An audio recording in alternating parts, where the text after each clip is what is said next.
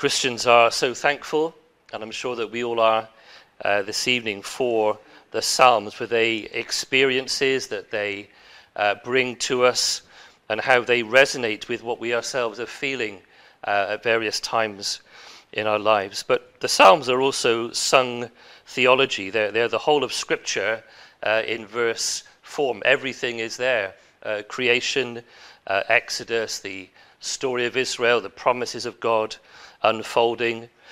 The, uh, the law is there. The coming of the Savior uh, is there, the sufferings of the Savior, and the final uh, consummation uh, of all things. Everything is there uh, in the Psalms, the new heavens and the earth. Uh, it's all there. And um, we are grateful, I think, to the Psalms, particularly for the honesty of their expression. And uh, I have had great cause to be sometimes alarmed and shocked by what the Psalms say. Uh, that someone, a mortal man, should say to God, Wake up, and uh, aren't you listening? Uh, comes as a shock the first time that you, uh, you read it. But the honesty of the Psalms uh, is very encouraging. there are things that we can say, like the psalmist, in haste, and afterwards regret that we had said them or realized that we were wrong. So, verse 22 I had said in my alarm, I'm cut off from your sight. So, in a desperate situation, uh, he's jumped to a conclusion. We can jump to conclusions uh, very easily. I thought, he said, I'd said, I'm cut off from your sight. And then I realized uh, differently. Uh, the Psalms then are, are honest. Uh, they speak of a hearing God. So as we outpour our hearts to God, uh, sometimes in despair, sometimes in praise and thanksgiving, in joy or sorrow, the psalmist reminds us here, David reminds us that we come to a hearing God, a God who's not distant, or uncaring, a God whose moods we don't have to continually worry about. Does he like me? Does he not like me? Is he angry with me? Is he not angry with me?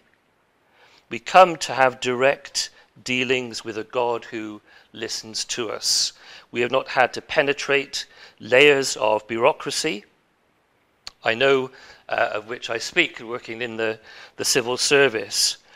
God, the Lord, the true God, is not surrounded by layers of security and bureaucracy. We may come directly to a hearing God.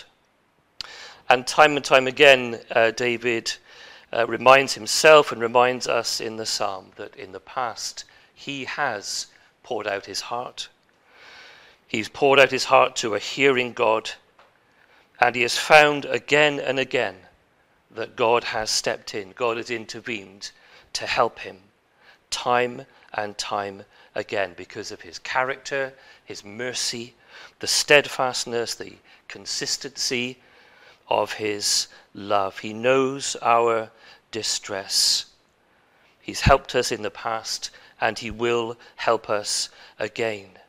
The question of whose fault is the trouble you're in is not a question that occupies God in the first instance. His instincts are those of love. We may be well be in a fix that is of our own making. Still, in our distress, in our trouble, we call out to God, and He intervenes, He helps, He hears us. Another theme through the psalm is that the God to whom we pour out our hearts is a refuge. He is a place of safety. It's there right at the beginning, isn't it? In you, O Lord, do I take refuge. And then, verse 2 Incline your ear to me, rescue me speedily, be a rock of refuge for me, a strong fortress to save me. And those are great pictures, aren't they, of our security in Christ. Though we feel somewhat wobbly from day to day, we feel anything but secure, yet we are surrounded by walls of salvation, as the hymn says. And we're familiar with castles, aren't we, in Wales? We can walk around them.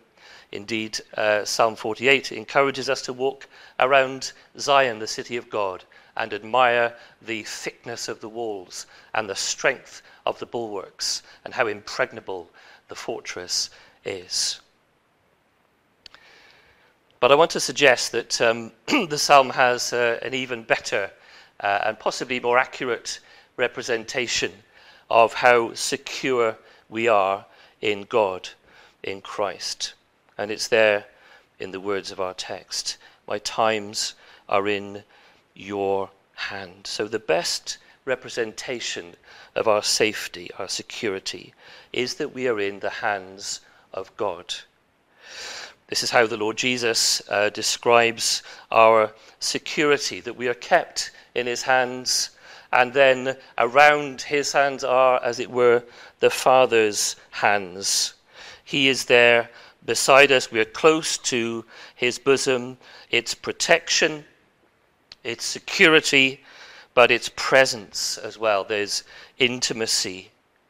He is inviting us in. He's not saying, Look over there, there's the castle, that's where you need to be. He's saying, Come in, come to me. I'm your shelter, I'm your protection.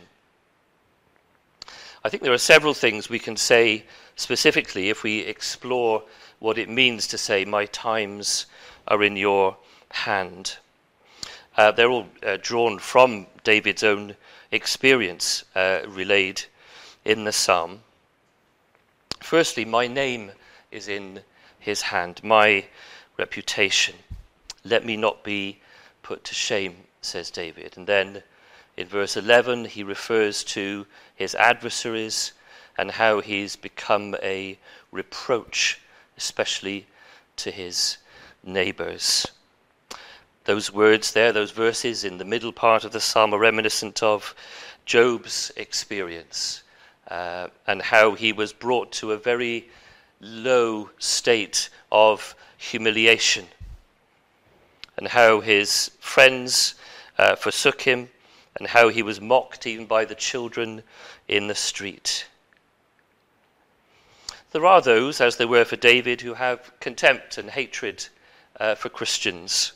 We have uh, adversaries. They are not people, they're not human adversaries. No one is our enemy in that sense. But we have spiritual adversaries. And just as David was surrounded by physical opponents, so we're surrounded by enemies.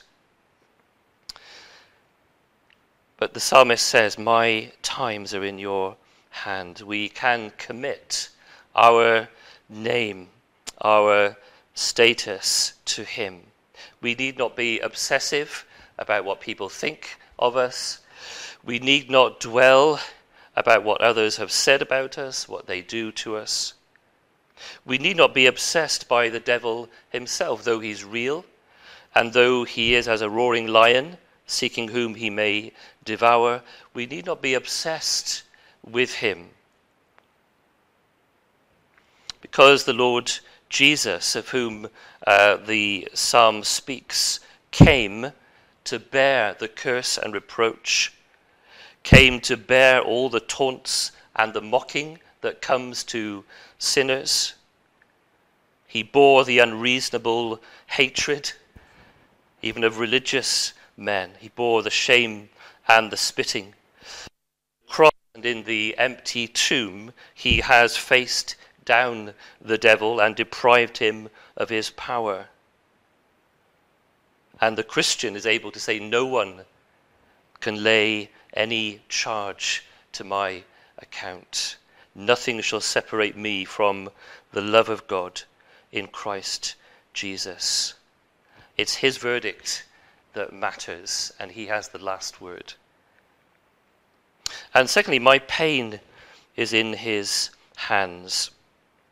Um, there's a great deal in the psalm about the distress that David is, is feeling. Uh, physically, uh, it's very clear that, uh, well, he talks in verse 10, doesn't he, about his strength failing, and his bones uh, wasting away.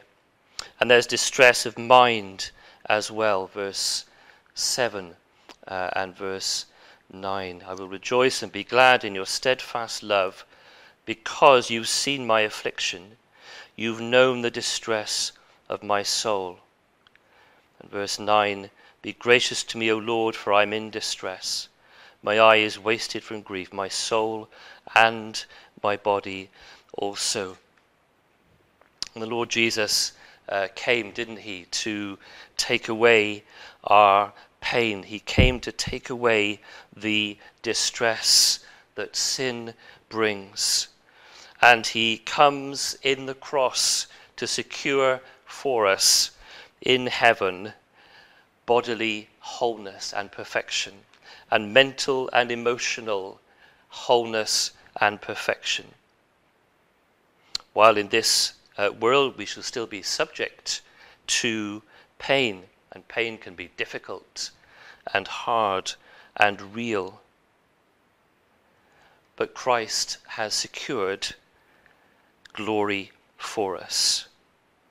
And in the present, although there will be bitter cups and events and seasons of acute despair and distress for the believer, and times of disability, disease, or pain.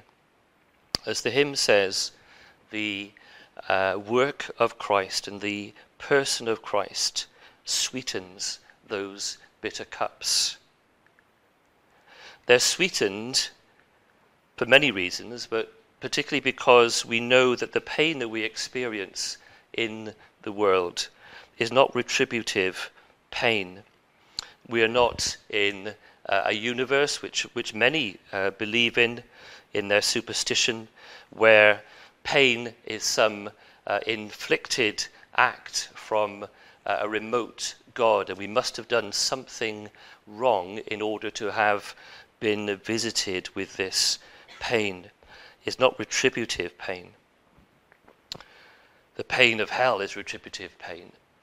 the pain that Christ experienced at Calvary is retributive pain. He was being inflicted with punishment in our place. But also, the pain that we experience is in his hands, and therefore it's not random pain it would be a brutal, it would be a bleak world, wouldn't it? If we experienced pain and if there was no reason for it. In a godless world, pain just came and came and was brutal and remorseless.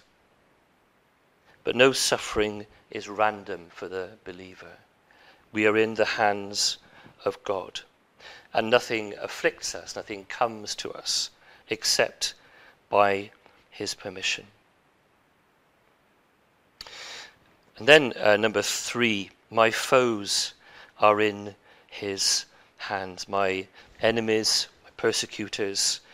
Uh, David is conscious that there were many who were plotting and scheming against him, working out how they could uh, undermine his authority and bring him down and destroy him really. Satan has devices which we should not be ignorant of. He knows our weak points. He waits for our guard to be down. The devil is subtle. The devil is deceitful. He deceives himself about the power and the extent of his influence. But he is on a leash. And again, we come back to the cross and how Jesus defeated the devil there, and rising again proved and confirmed that the victory was complete. And therefore, Satan is on a leash. He has to ask God before he can act against any of us. He had to do so with Job. And we think of that verse in Luke's Gospel where Jesus says to Simon Peter, Satan has asked to sift you like wheat, but I prayed for you that your faith may not fail. and the demons, you know, who were in the, the herd of pigs, they had to uh, plead with Jesus, didn't they, not to be sent into the abyss. My enemies, the enemies that Christians face, the principalities, the powers, the God of this world, they are in his hands. They are subject to his authority. He will repay. He is a God of justice. But then, fourthly and, and finally, my death is in his hands. It's very sobering to, to read a psalm like this and to see really what are pretty much suicidal thoughts in David. Uh, just read uh, verses 9 and 10. Again, be gracious to me, O Lord, for I am in distress. My eye is wasted from grief, my soul and my body also. For my life is spent with sorrow, and my years with sighing. My strength fails because of my iniquity, and my bones waste away. And then verse 12 I've been forgotten like one who is dead. I've become like a broken vessel. David feels as though he might as well be dead already. And he may have wished himself uh, dead on this occasion and perhaps other occasions too. And if David is feeling suicidal in the psalm, he's not alone in the Bible. And he's not alone among Christians. And uh, leading and very useful and godly Christians have been afflicted over the years by thoughts and even firm intentions to commit suicide. We mustn't forget, though, that verse uh, 5 is there, and this is a verse which the Lord Jesus is conscious of, and more than that, that he uses when he is on the cross. Into your hand I commit my spirit. You have redeemed me, O Lord, faithful God. So the Lord Jesus' mission, his outlook, is all shaped by the law, the prophets, the Psalms, as he explained to the disciples on the road to Emmaus. And he chooses to speak on the cross in these words of his forebear, King David. The Lord Jesus' death was unique uh, we might say that his life was taken from him, but it also says in Scripture that he uh, gave himself, he gave his life, and he was in control of all the circumstances in his sufferings uh, and his death. And Jesus says that when the time is right, when everything is done, when everything is finished, he says, into your hand I commit my spirit.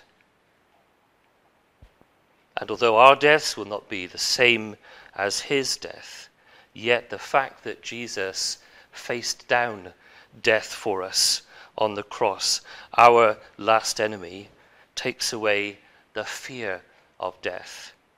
And to know that if we're in his hands, then that anything and everything that affects us, that occurs in our family or work or church, that occurs in our body, that occurs in our mind, that everything is subject to His wise care, to His fatherly concern, to His providence. And so the fear of death is taken away. It's not something that we relish but it's something that we need not be afraid of. One of the Puritans, I forget which one, said that death for the Christian is just a grim porter opening the door into a stately palace. We look at his face and we think, oh no. And then he opens the door, and we're there in paradise. The Heidelberg Catechism uh, says, this is in 1563, What is your only comfort in life and death? This is the very first question of the Catechism. And the answer that I'm not my in death to my faithful Saviour, Jesus Christ. He's fully paid for all my sins with his precious blood, and has set me free from all the power of the devil. He also preserves me in such a way that without the will of my heavenly Father, not a hair can fall from my head. Indeed, all things must work together for my salvation. Therefore, by his Holy Spirit, he also assures me of eternal life and makes me heartily willing and ready from now on to live for him.